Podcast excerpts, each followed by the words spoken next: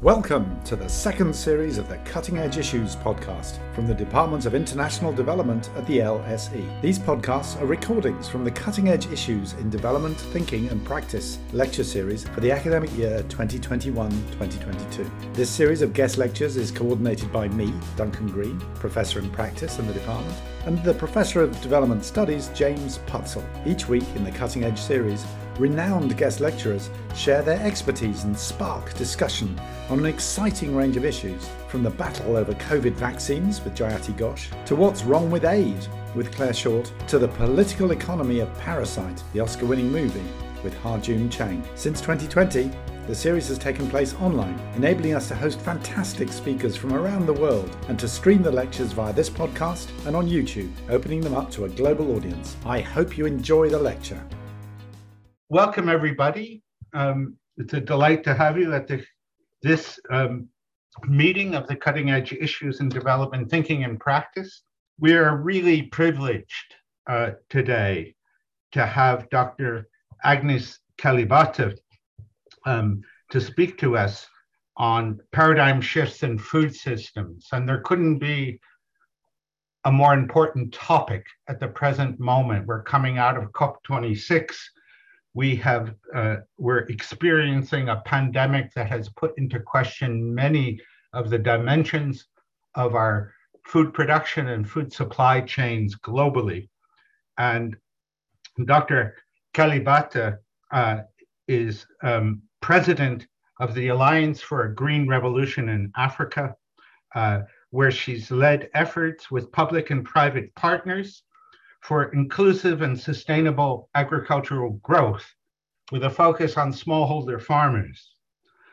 And in 2019, the, UN Secretary General appointed Dr. Kalibata as special envoy for the 2021 Food Systems Summit, which, which took place in this during this past September. And I know it's a very contentious meeting, Agnes. Um, there may be questions. I know that uh, Ian um, was also following that closely, and I hope we can discuss some of, of those debates. Um, Dr. Kalibata was Rwanda's Minister of Agriculture and Animal Resources. Um, and this is when I met her back in the in the noughties. And I don't know that she really remembers me. I met you at least once in Kigali. Some of our research uh, team members also met with you. But it's quite extraordinary the achievements that you presided over um, in, in um, uh, revitalizing uh, uh Rwanda's agricultural system and turning it from a food insecure to a food secure status. Um, and really offering quite a lot of lessons to others around sub-Saharan Africa. Um, Dr. Kalibata has held several other leadership positions in government and academia.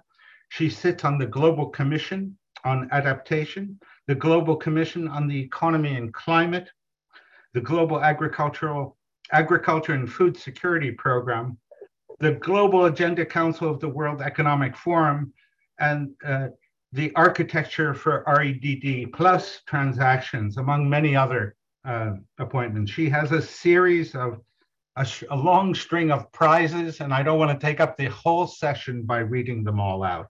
So it's a great honor to have you here, um, uh, Agnes, to be speaking to us about paradigm shifts in food systems. We have Dr. Ian Scoones as discussant tonight, and we couldn't have a more illustrious discussant um, Dr. Scoones is co-director of the ESRC STEPS Center at Sussex and principal investigator of the ERC Advanced Grant Project on pastoralism, uncertainty, and resilience, lessons from the margins. Uh, for any of us in Britain, we know um, Dr. Scoones for a long time as one, one of the experts on agrarian change. Some of our own students are reading your work, uh, Ian, on agrarian reform and, and, and other issues. Uh, he works on agrarian and environmental change, particularly in Africa. And he has a particular interest in the connections between science, policy, and the politics of sustainability. Uh, he has long term research on land and agricultural livelihoods in Zimbabwe and is a member of the editorial collective of the great Journal of Peasant Studies, um, as well as being on the editorial board of Ecology and Society. So, Ian, it's really kind of us, uh, kind of you to join us uh, from from Sussex. Um, and I should mention, uh, Dr. Kalibata, I think you're speaking to us from from Nairobi, is it? Yes. So I'm going to turn the floor over to you, um, Agnes, and um, um, we're really looking forward to listening to you. Thank you, James. Thank you for those introductory remarks. And uh, let me just say that I, I, I, love the idea of being on the same floor as, as Ian, because the very challenges you're talking about, the science policy interface, sustainability of uh, these uh, food systems and agricultural systems in particular, are things that I just feel like I live with every day, trying to figure out the next the next thing and uh, any opportunity to have a conversation with people in the same field is really uh, huge.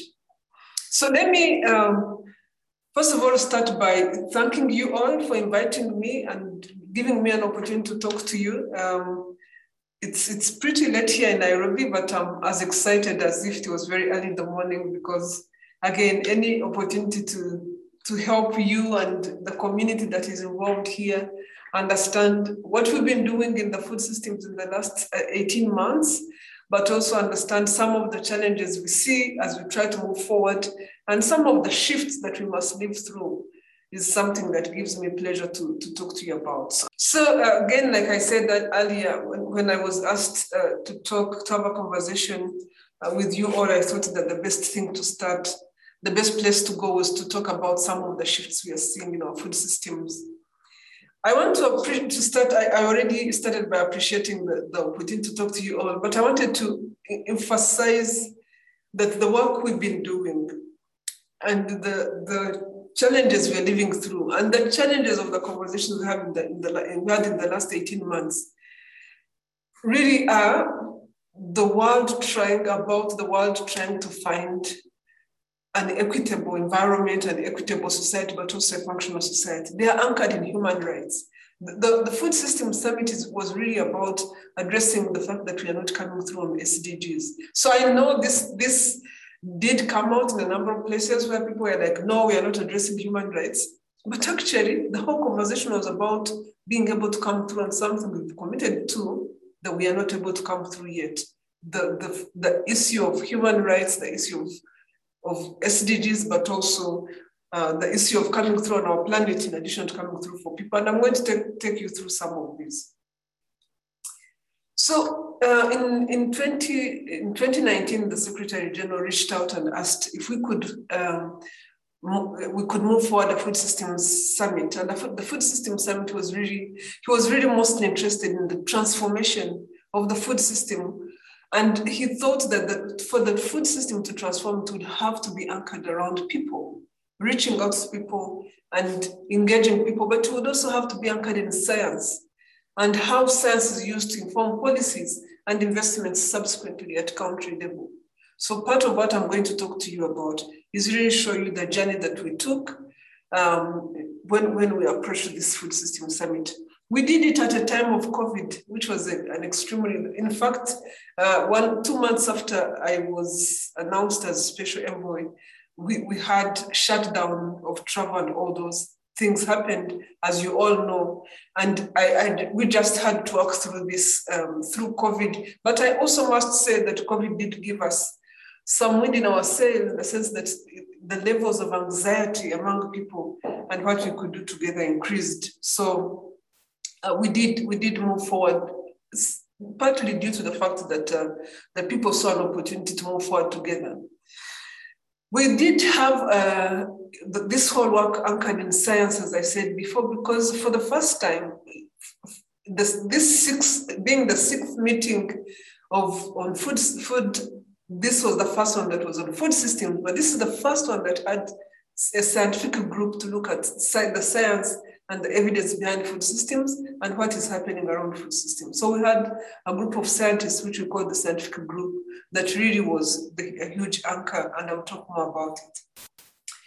The food system for me, coming to the leadership of the Food System Summit, was for me an opportunity to call out what is going wrong with the African continent uh, and, and, the, and the type of shifts that are needed on the African continent. I have a full time job, but I took on the job because, again, of the kind of challenges that I saw that having working on the continent and beginning to see the opportunities for recovery that I was beginning to see, and then just seeing that taken away by climate change and by COVID after that, for me was a, a challenge I couldn't uh, refuse to take on, if, if only to help the world understand where the continent is at, where the African continent is at uh, with regards to these challenges. The Food System Summit, of course, is also an opportunity for us to rethink our nutrition. We have right now, we have, is it half every one in two people on this on this continent? I mean, in this in our globe is actually suffering the challenge of um, improper food or inappropriate food, if I might call it that uh, leading to what, what now we call um, diet-related diseases. And just putting nutrition at the center of the food system seemed like a very important thing. But food is also an opportunity for us to connect uh, from a humanity perspective. So we, really um, did anchor it around that. It's an opportunity to improve livelihoods. And it's an, an opportunity now we know, and I'll talk more about that, to strengthen uh, environmental sustainability. Um, we do have challenges, of course. Many people want to refer to food system as food systems as broken. I, I don't refer to them as broken because they still feed us. They still feed us, and in the last 50 years, food systems we are producing probably um, you know, so much more food than we are able to produce before we figured out how to produce food the way we are today. So it has huge benefits. It's a huge industry. There's a huge industry that has, has been built around food systems. So it's really feeding us and keeping us going and keeping economies going. But it has challenges. There are huge parts of the world that are still living through hunger and malnutrition. In fact, this year alone, we see 811 million people living in hunger. Malnutrition, for example, in Africa has gone up by 46% uh, in the last 10 years. We see, like I said earlier, diet-related diseases.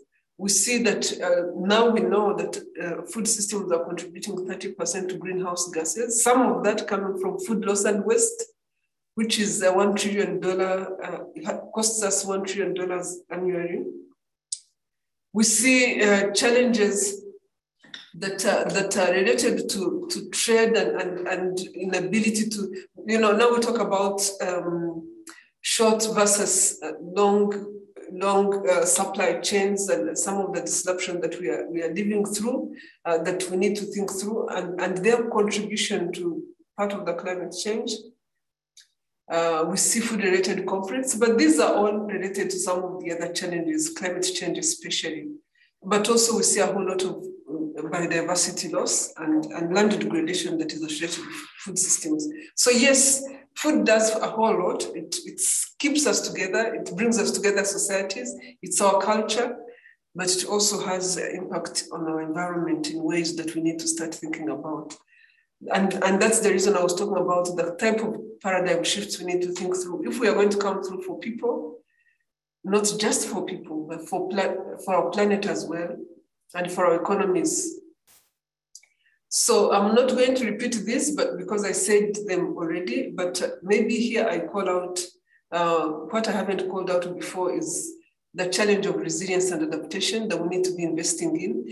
And, and the reason I'm calling this out is during COP26, one of the things that became stuck to me as clarity, huge clarity for me is the fact that even if we manage to, to get hold of climate change today and manage to stop climate from changing any further, that what is already happening in our midst is going to go on for the next 30 to 40 years. Meaning that for communities that are already uh, experiencing challenges, really significant investments in resilience and adaptation is something that we are going to have to do to make sure that these communities survive. And most of these communities are found, found either around the equator or in, in, in uh, small island states around the world and in some other vulnerable places uh, that, are, that, are, that are susceptible to, to sea, rising sea levels. So when we come to, to, when you look at the food system, then we, we really, and, and trying to approach how the food system works, we really try to look at it from a holistic approach. Um, and the scientists in, in, our midst that we've been working with have described it as that process really that looks, comes all the way from production uh, to how we consume food at our tables, but also how we dispose of it the number of institutions that are involved and the types of things we do, the stakeholders and the, the, the governments and member states and intergovernmental processes that are involved in the process and the collaboration of food. So there's the, the whole food system really became so complex. Even my own understanding as we started this work became so complex. So what we did then was really to focus on two things. We focused on ability to reach people and mobilize as many people as we can, and ability to, to mobilize solutions. So really the food system was, was, was designed, the food system summit was designed around those, those two areas. In mobilizing people, we, we put in place dialogues. So we thought that the best way to ensure that uh, we get most from people is we, we we initiate dialogues. So member states had dialogues going on in their own countries to identify what is broken or what is working and what's not working.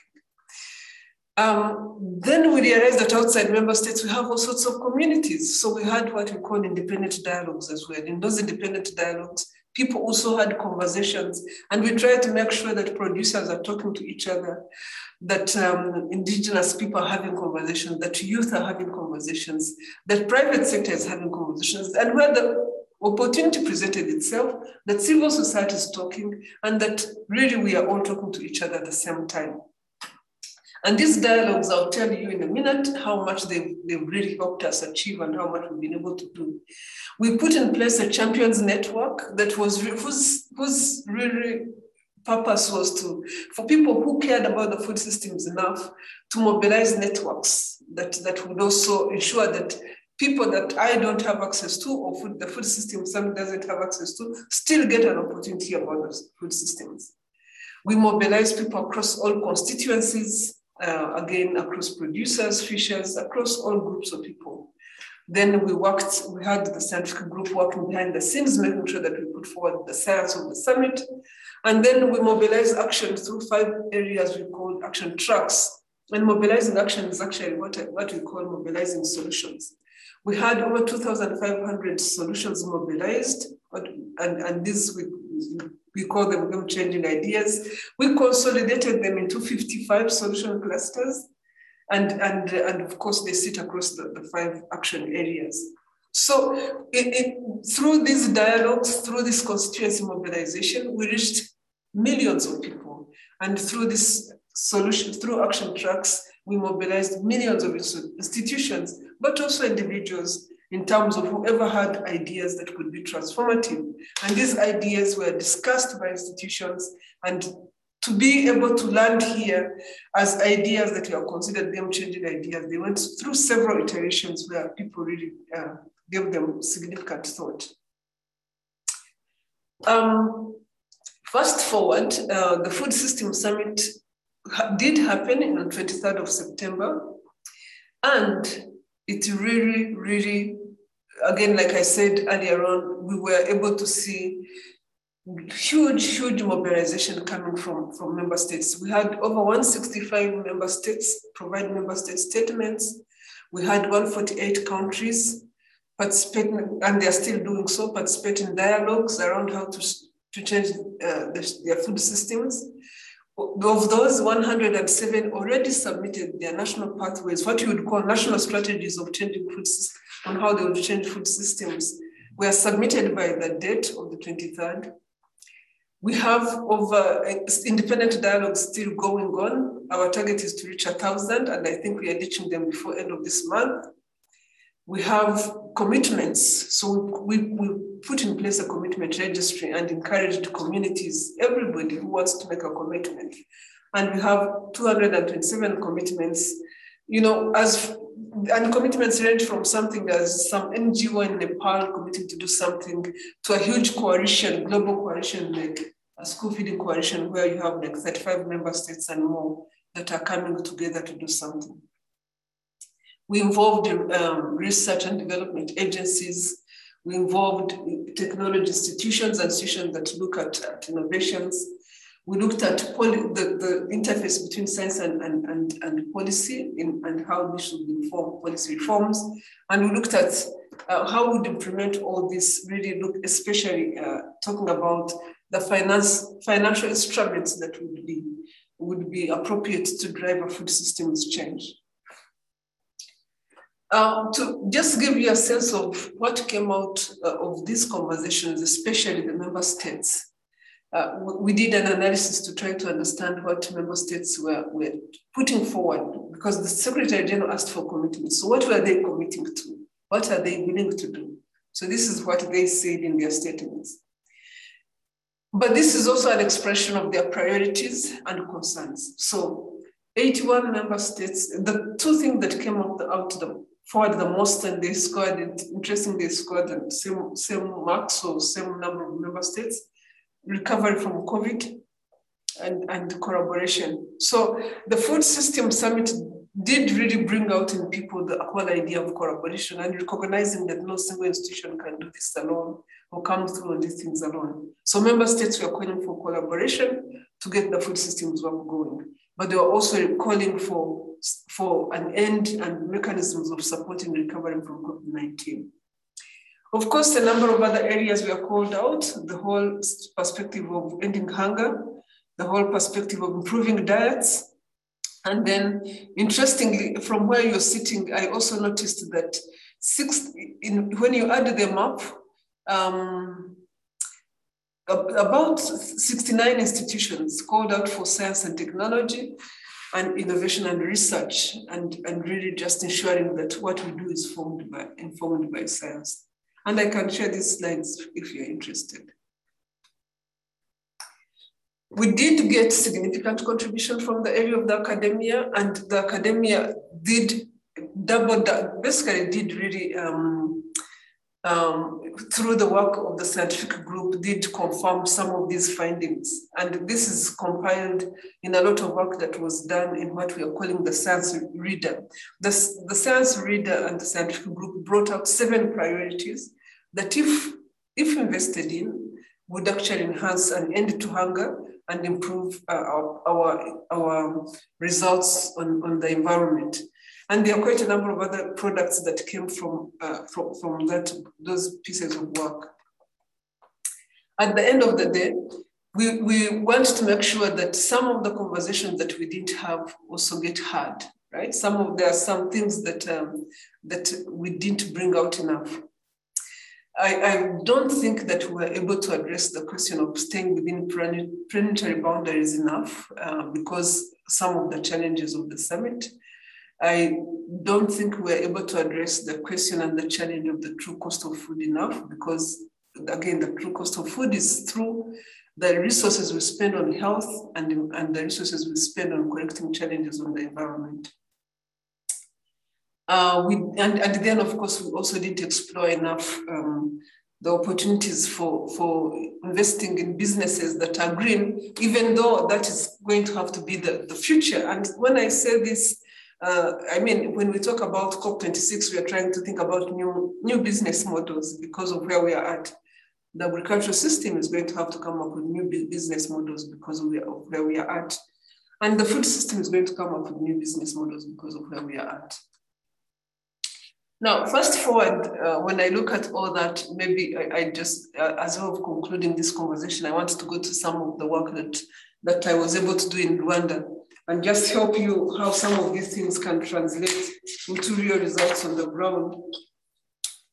And, uh, and uh, I, I, know that Ian will bring some of this up, up, and I would love to hear how he brings it up. But um, the Rwandan story is something that I always find interesting uh, in the sense that um, you know, you, you here you have a, a, a, very small country that has a responsibility to feed itself and, and be able to make smallholder farmers viable. But they're the smallest in the world. They're the smallest, basically, you, smallest smallholder farmers, you might say.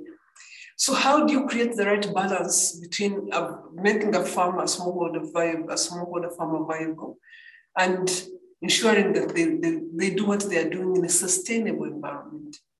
So some of the things we put in, in place in Rwanda included things like consolidation of land, so that in the process you consolidate farmers and give give you know move from a farmer carrying their surplus in a small basket on their head to actually collectively that surplus being something that a truck can come and pick create markets help them create markets.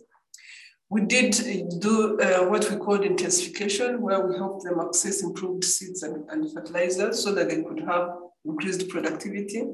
And then we also focused a lot on land restoration because a lot of Rwanda's land was lost uh, to degradation because of uh, of overuse. People use land, it loses value, or it loses soil erosion happens, and they leave it and they go to the next next bit. So here, this is a place where really trying to understand what scientific approaches we can put in place and how you turn them into policy to help you move things forward was what had it work for Rwanda. It, it, it, it's, been, it's been successful and it's been controversial in some places, but I would say I, I, I really um, think that at least Rwanda can very proudly talk about um, being able to be a, a food secure country within limits uh, given, given the, the challenges of food security that we have on the continent in general. And then, of course, we, Rwanda is a very bold when it comes to, to doing things that are right from a climate change perspective or, or policy perspective. We've taken very bold measures on climate change. But this is mostly because we have a small space. We need to do the right things. So some of the policies are informed by the needs on the ground. Uh, we've also looked at opportunities to build partnerships where we could so that we can enhance um, enhance public-private partnerships that can be transformative in nature. So for example, there's a partnership with, with the, some of the businesses that have actually led to transformative food solutions, and can talk about that if you're interested. But also Rwanda has invested a lot in harnessing uh, technology and digitization. So all these type, this is all, when you look at it, really all the way from food systems to, to, to what is happening in Rwanda, the need to, to think differently, the need to find solutions to deal with the challenges we are, we are working with today is something that we have to build in, in what we are doing. And in fact, one of the conclusions of the Food Systems Summit is that the means of implementation, in addition to being financing, there are two other things we must put in place in terms of, of, of ensuring that we implement food systems. We must govern right, meaning that we engage all sectors, but we also engage all people, and we must be prepared to use innovation to continue innovating. Um, so, and, and you see it here. So this takes me to then talk, talking to you a little bit about the work that we, we do in AGRA. Um, really, uh, if you, you look at the Rwandan perspective as one way of doing business and one extreme, in AGRA, what we're trying to do is just trying to understand that to have a sustainable perspective on the African continent, we need functional systems and we need functional institutions that are, that are, that can, can be able to deliver sustainably. Because fixing the challenges of hunger is not extremely complicated. The formula is already known. You have the right seeds, you have the maybe inputs, uh, other inputs like fertilizers when where you need them, you use them right, you have the right level of extension, you get enough yields, even in one season. Can you sustain it from a market's perspective? Can you sustain it from a farmer's doing it perspective if they see, because it costs money to do all those things? Can you sustain it from an environmental perspective? Uh, so these needs, these things to be able to be sustainable need the right policy environment they need the right systems to function. They need um, the, and they need the right capacities at country level. So that's really where we invest a lot of our energy. And we've built uh, partnerships with some of our donors. So to also help them understand some of the challenges we go through. So we have a partnership for agricultural transformation that has a number of partners. And here, the, the key focus for, for, for this particular partnership in AGRA is also to address the challenge of donor fragmentation and aid fragmentation. Because you find here in Africa, like there's so many, many programs that end up not adding up. And as a result, you see that aid doesn't add up. You see that transformation doesn't come despite the investments. So having done a whole lot of analysis of these things, uh, we, we, we thought that if we can encourage people to come together, first of all, it gives them visibility of where each other is investing, which they usually don't have.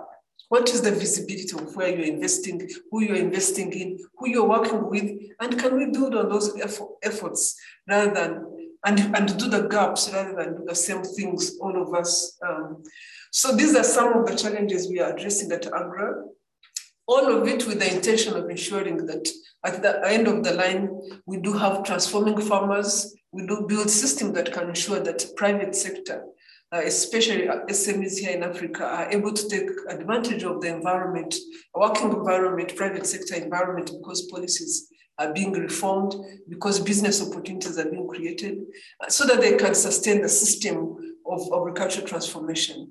So we really are focused on ensuring that these things work. And if they work, we see farmers transforming, but there will always be a long time between systems working and capacities being built and farmers uh, being able to transform. So that's really the focus of our work as AGRA.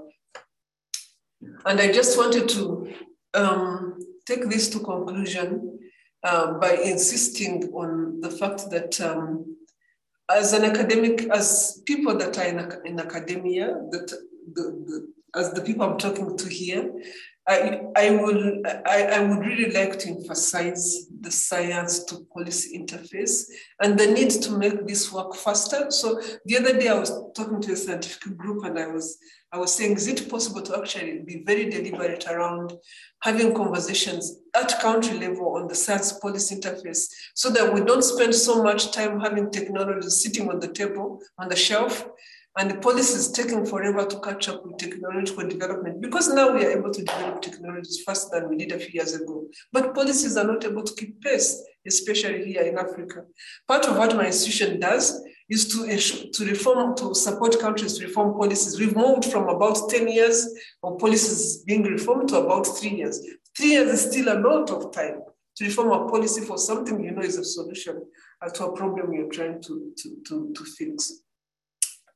Um, the, the other point I would like to make is that the food systems that we advanced in the, in the Food Systems Summit really has to be the way to go because feeding people, driving for the bottom, you know, for a very, very affordable food prices, which is what we do from a business perspective, is not where the world is at. We are going to have to care about our planet we are going to have to care about how some of the challenges that come after impact our economies and how, how much that takes us backwards. So I think now a functional food system would have to be a food system that takes care of people, that takes care of planet, but also answers the challenges that we are dealing with in our economies, especially the challenge of inequity. Today, there are so many people that earn less than is sufficient to buy a decent meal. So, is, and yet we call that poverty line. We have that as the poverty line. How can our poverty, uh, our ability to graduate in, from the poverty line not to be able to afford a decent meal? Those are some, again, I'm talking about paradigm shifts here. We have an opportunity to build on the momentum generated in COP26 to transform food, food systems, but the conversation in COP26 has to embed a lot more the food system because the food system is, con- is contributing to climate change. We now know that. But the food, the, but the food system suffers the most from climate change. And so the ability to, to have adaptation uh, as a mechanism of addressing the challenges the food system is, is facing. And, and this is important because it affects the most vulnerable, the most vulnerable countries and the most vulnerable people. So that's why adaptation uh, is an important part of what we need to be talking about the, the biggest opportunity in our midst uh, around the world, I guess, is, is the young people of this world. They pushed us very hard in the Food Systems Summit. Uh, they wanted to see change. They pushed very hard for appropriate. They, they don't. The number one thing they, they put they put forward a declaration in the Food system summit. The number one thing they were calling for is healthy food, healthy diets. It's costing us so much money to stay on top of health, and this is something that can be that can be fixed from a food perspective. They also excuse me, they also care about where our planet is going. And they are telling us that we are running the planet to the ground and we are leaving them nothing. So definitely uh, they, they, they have their heart and, and, and, and uh, ambition in the right places. So let's, let's really give them the opportunity to be better leaders that, than we have been when it comes to leading for the environment, but also to be to, to really um, be better leaders than we have been when it comes to, to ensuring that we have a health population. Uh, we, right now, like I said earlier, our population is, is heavily burdened uh, from a health perspective. So there are so many things, but I think here for me, the biggest thing is the changes in our food systems are real. Uh, I, I, gave you an example, a counter example from Rwanda perspective. I gave you a continental example from an African perspective. But I also talked to you about the food systems and the things we are focused on and how we thought we might shift the paradigm. All in all, if you ask me, what did we achieve in the Food System Summit? I'll say for me, the, the biggest, the, the thing that I'm most proud of is being able to shift the paradigm around how we think about food. There's no question that around the world, people now think about food as a system that they see that impacts a number of other things besides just a good meal to have. So that's number one. Number two, there are now a huge number of member states that are busy thinking through how to build sustainable food systems. And yes, it will take a long time for all of us to come through on building food systems. But at least we are thinking about the shifts that must happen.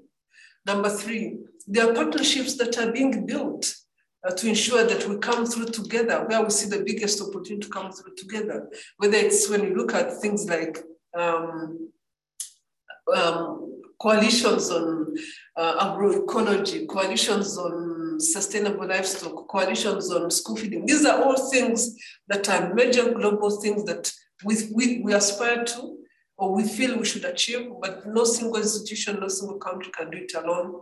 And just seeing the world come together around these things is something that gives me great pleasure in, in terms of what we've achieved. And then the science, we now have a science behind all the stuff that we've done that speaks about what is important to food systems and how food systems can start being incorporated in how we, we advance our world, including the numbers that are needed to deal with these challenges.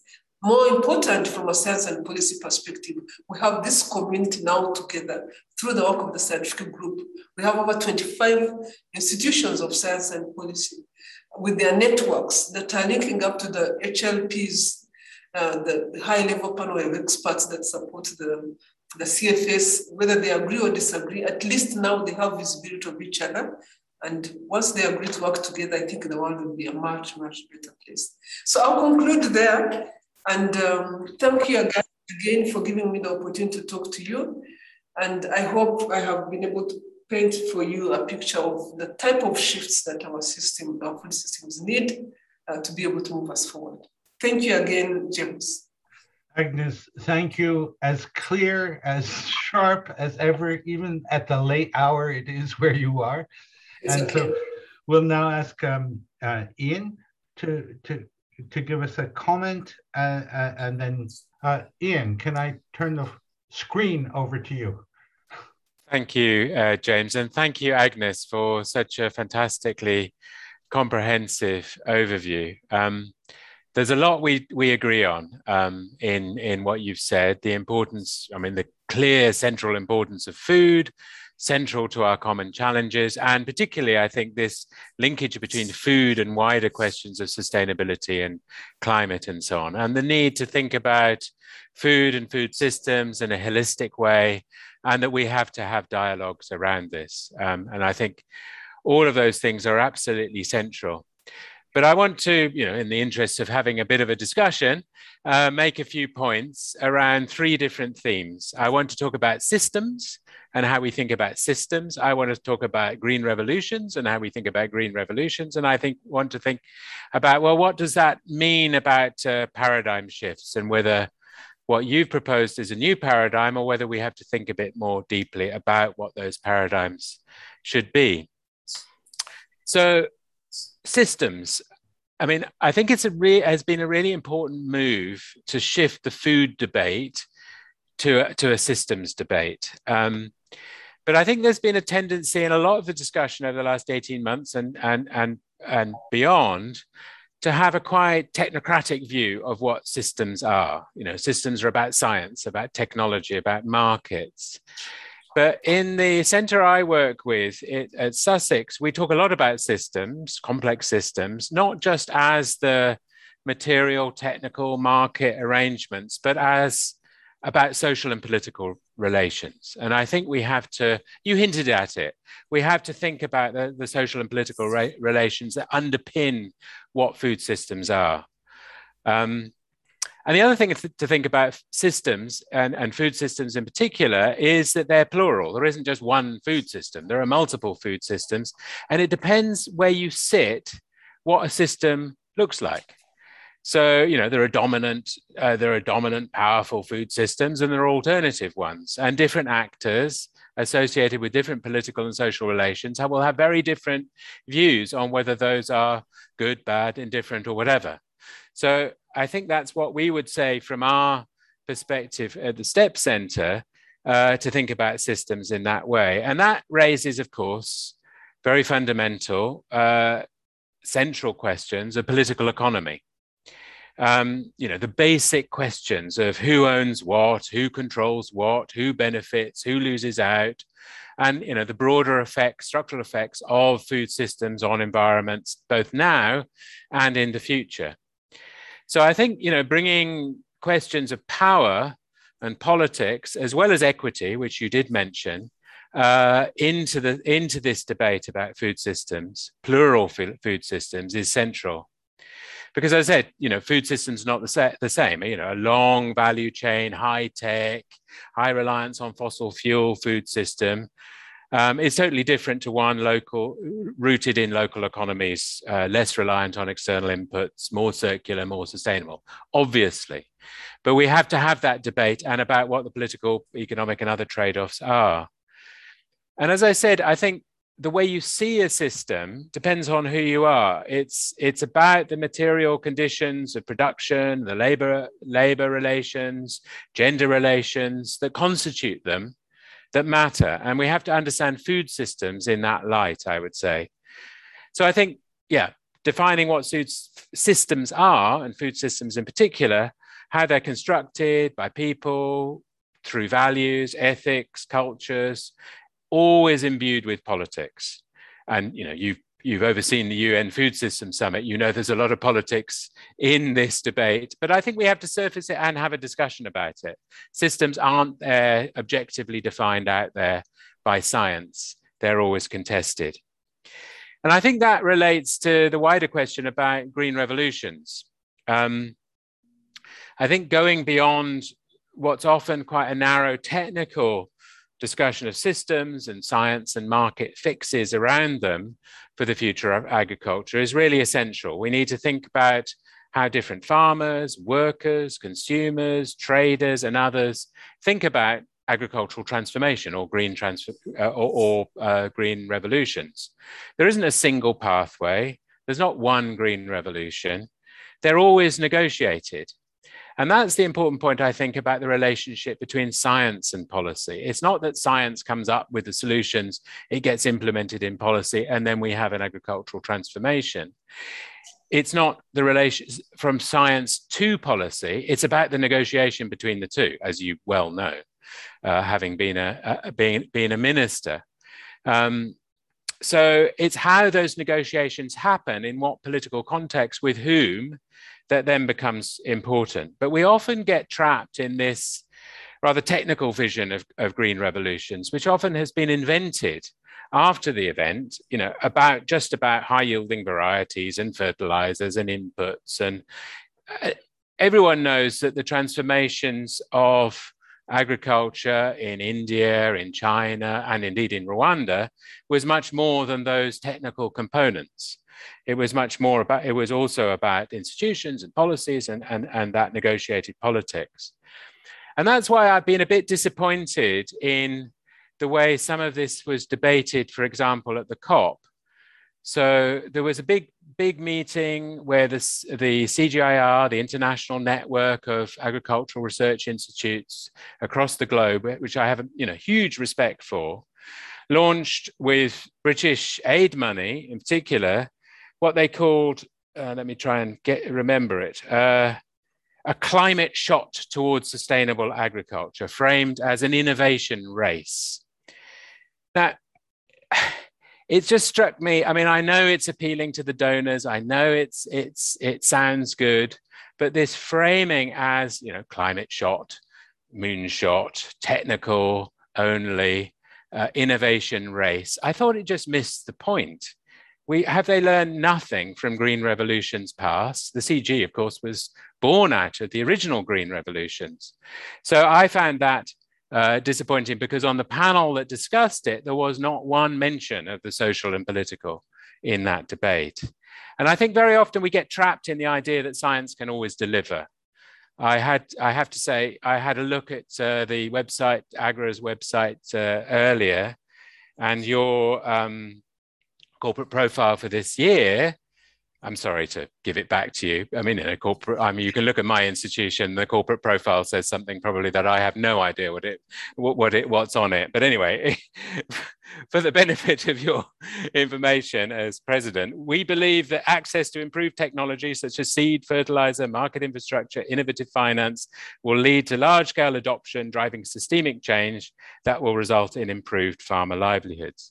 I agree but then there's something, I mean, there's something more than that. I mean, you said in your talk, the formula is well known. I would say the formula is not that well known because actually you went on to say that actually its policy systems, uh, institutions, and, and so on, and I would add political negotiations between different actors in the food system that are important to delivering it.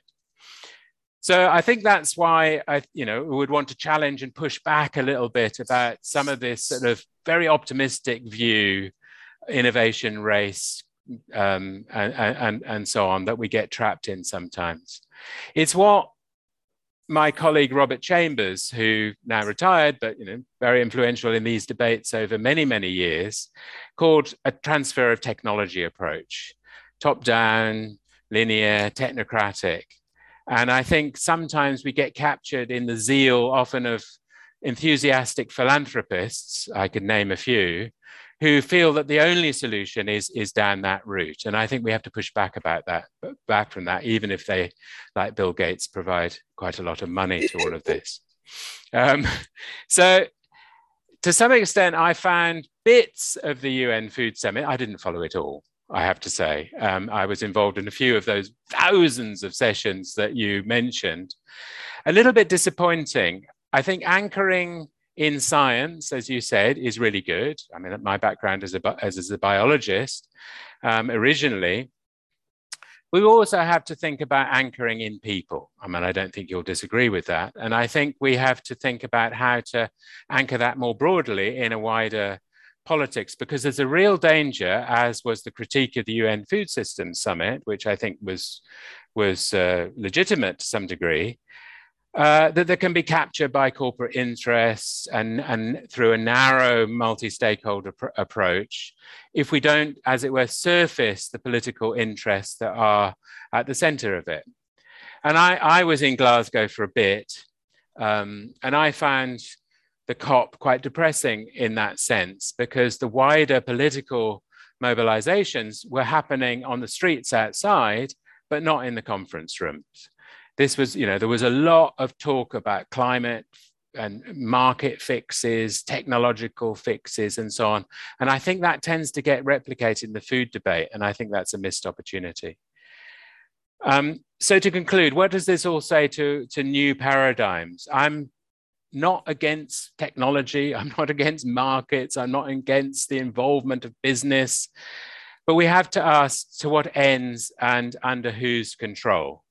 And I think this is the, the, the crucial debate that's, that's missed in a lot of the food systems debate and a lot of our debates about development, frankly, more broadly. Um, we have to understand how systems are constructed politically and socially, and we have to understand how different uh, farmers' conditions uh, affect that. And you know that. I mean, you started out as a breeder. The most effective forms of of uh, development of new seeds happens in participation with farmers in dialogue. It's not just the breeder produces the, the seed and, and gives it to the farmer. It's always a dialogue and it's always an interaction. And we know we need to think about science in that way much more than we probably do. So it's not the silver bullet seed that will be captured by a big corporation and sold as a with proprietary rights, I mean, you know, a lot of the GM crop advocates fell into that trap, I think. Um, we have to go beyond that to think about uh, different food systems, different farming systems uh, that have farmers and people at the center. So, to summarize, and I've gone over time, I'm sure I haven't got my clock on. Um, let's go beyond this technical market fix that we get trapped in because it sounds flashy to have a, a, wider understanding of what complex social and political systems of food, climate, and, and their interactions are. Let's have farmers and consumers and laborers and traders, both first and last, a much more fully participatory approach, which is genuinely a dialogue, not just a, a construction of multi stakeholder positions. And let's recognize in that that necessarily, inevitably, politics are central. Who controls the food system, inevitably, and the science that goes that, that underpins it is crucial because not all food systems are the same. I'll finish there. Ian, thank you very much. Really succinct with a very um, uh, important contribution. Agnes, would you like to make an initial response? No, thank you. Thank you for the opportunity, James. I mean, I really want to say I agree largely to uh, all the, the points you're making, Ian, around food systems much more than technologies. And we need to bring in the social political dimension. The political economy is real. And I, I think one of the challenges, as you talk, I keep asking myself, so how did we fail to communicate that? Uh, because let me give you an example from a, um, a food system perspective.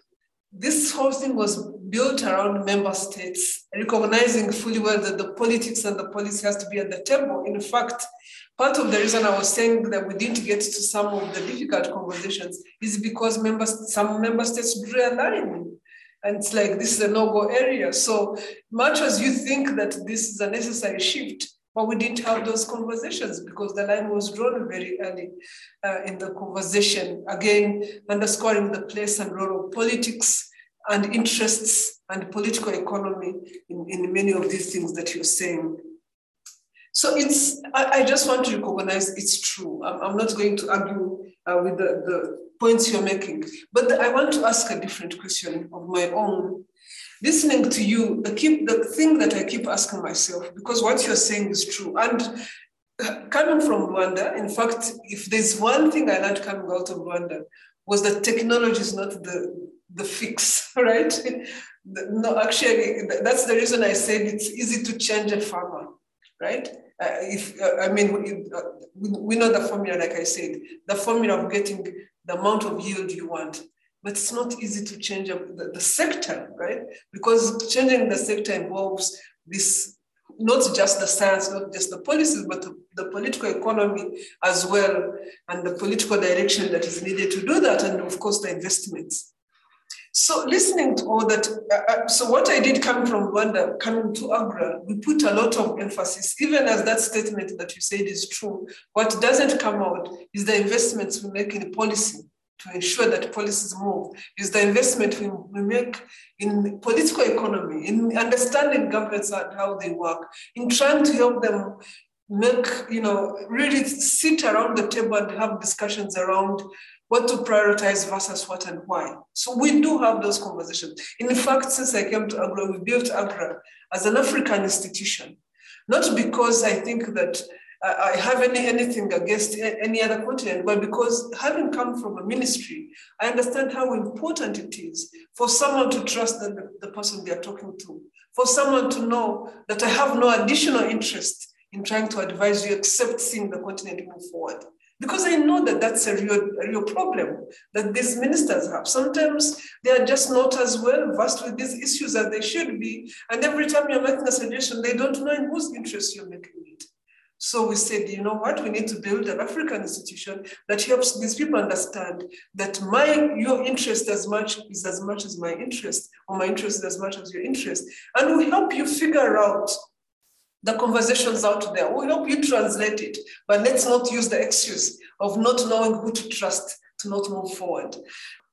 You know, during this, during the COVID, we've seen the kinds of fragilities that are in our food systems in, you just mentioned it in Europe and North America, as well as across the developing world. And one of the things that really struck me is how we have noticed, and we notice it here now with Brexit, that our farm systems have come to depend on almost slave-like labor uh, environments in the in the rich countries, and we were also so dependent on bringing temporary workers that you know with covid and with brexit here we're in a crisis in our agricultural system. But i noticed that also in ghana and cote d'ivoire where the cocoa mechanisms of production are dependent on very uh, cheaply paid migrant labor disrupted completely by the pandemic so i'm i think it is you know we are at a moment and i and i found agnes's much of what you said, Agnes, very inspirational in terms of trying to confront this new new situation. So, um, just before I thank you both, Agnes, maybe you want to have the last word. We always give the speaker the last word. No, um, thank you, thank you so much, James. One of the things that um, when I was doing my PhD back there in, in Massachusetts, one of the things that I always thought about was that one day I will have a connection with being in a university and, and doing what I care about the most. Is being able to pass knowledge, I mean, really embed myself in acquiring knowledge, but also being able to, to pass knowledge. And here, this is not about passing knowledge, this is about sharing um, and, and also learning from you all and the, any opportunity for us to learn from each other and to share, demystify some of the myths that are out there is extremely important, is a huge opportunity. But I also see this as an opportunity for you to tell to tell you our story, our side of the story yeah. from where we come from and how we do things, the things that we do and why we do them, the hopes and aspirations that we have, and some of the challenges that we live with uh, even as much as we think we are we are connected, there's still some of those those things that uh, that that that still are not uh, not clear to all of us. And again, it gives us an opportunity to learn from each other. So thank you for giving me the opportunity, but also to meet. Ian, I would really love to follow up because I love your thinking from a, from a policy perspective, from an institutional perspective. I'd love to follow up with you and see what how uh, we can use you know just being able to have a, a, smaller group debate with some of the the, the think the people who who are good thinkers here on this continent and just having the opportunity to challenge each other i think would be would be really good as a way of enhancing knowledge between us and, and moving some of the things we care about forward one of the things we think about a lot here on this african continent is what will it take to transform African agriculture? We know that seven out of 10 people, if you look at it from a food system perspective, live in agriculture in Africa, but it still, it continues to elude us. It continues to be the most elusive thing we, we all work in, and yet the most elusive thing, again, given the challenges, but also the complexity of the problem that we are trying to deal with. So I would really love an opportunity to have, uh uh, uh, uh, uh, you know, to follow up, have a follow up conversation uh, on some of the ideas you had and how we can strengthen uh, working. And thank you, David, for giving to the, getting me to this conversation and really giving me an opportunity to talk to this audience. And thank you, James, for being such a great uh, and fantastic host. Agnes, thanks so much. I mean, and I'm speaking on behalf of all the LSE students and faculty who are here and, and all the people who are listening in um, and watching from, from YouTube. Uh, this was a fascinating evening. Ian, I think there's a great invitation to pursue the, um, the conversation and, and engagement. And, you know, staying up so late to talk to us, we really appreciate it. And we hope we'll have you back to the LSE sometime soon. Thank you very much. And I remind the audience that um, to join us for the cutting edge issue um, lecture next week. Thanks for tuning into this lecture recording from the Cutting Edge Issues in Development, Thinking and Practice series for 2021-2022. To hear more, don't forget to subscribe to our channel on Spotify, Apple, Google, or wherever you get your podcasts. You can also watch any of these lectures back on our YouTube channel. Just search YouTube for International Development LSE. Stay informed about upcoming events, including the next cutting edge lectures, by searching for events on the LSE Department of International Development website, or just follow us on Twitter at LSE underscore ID for the latest updates.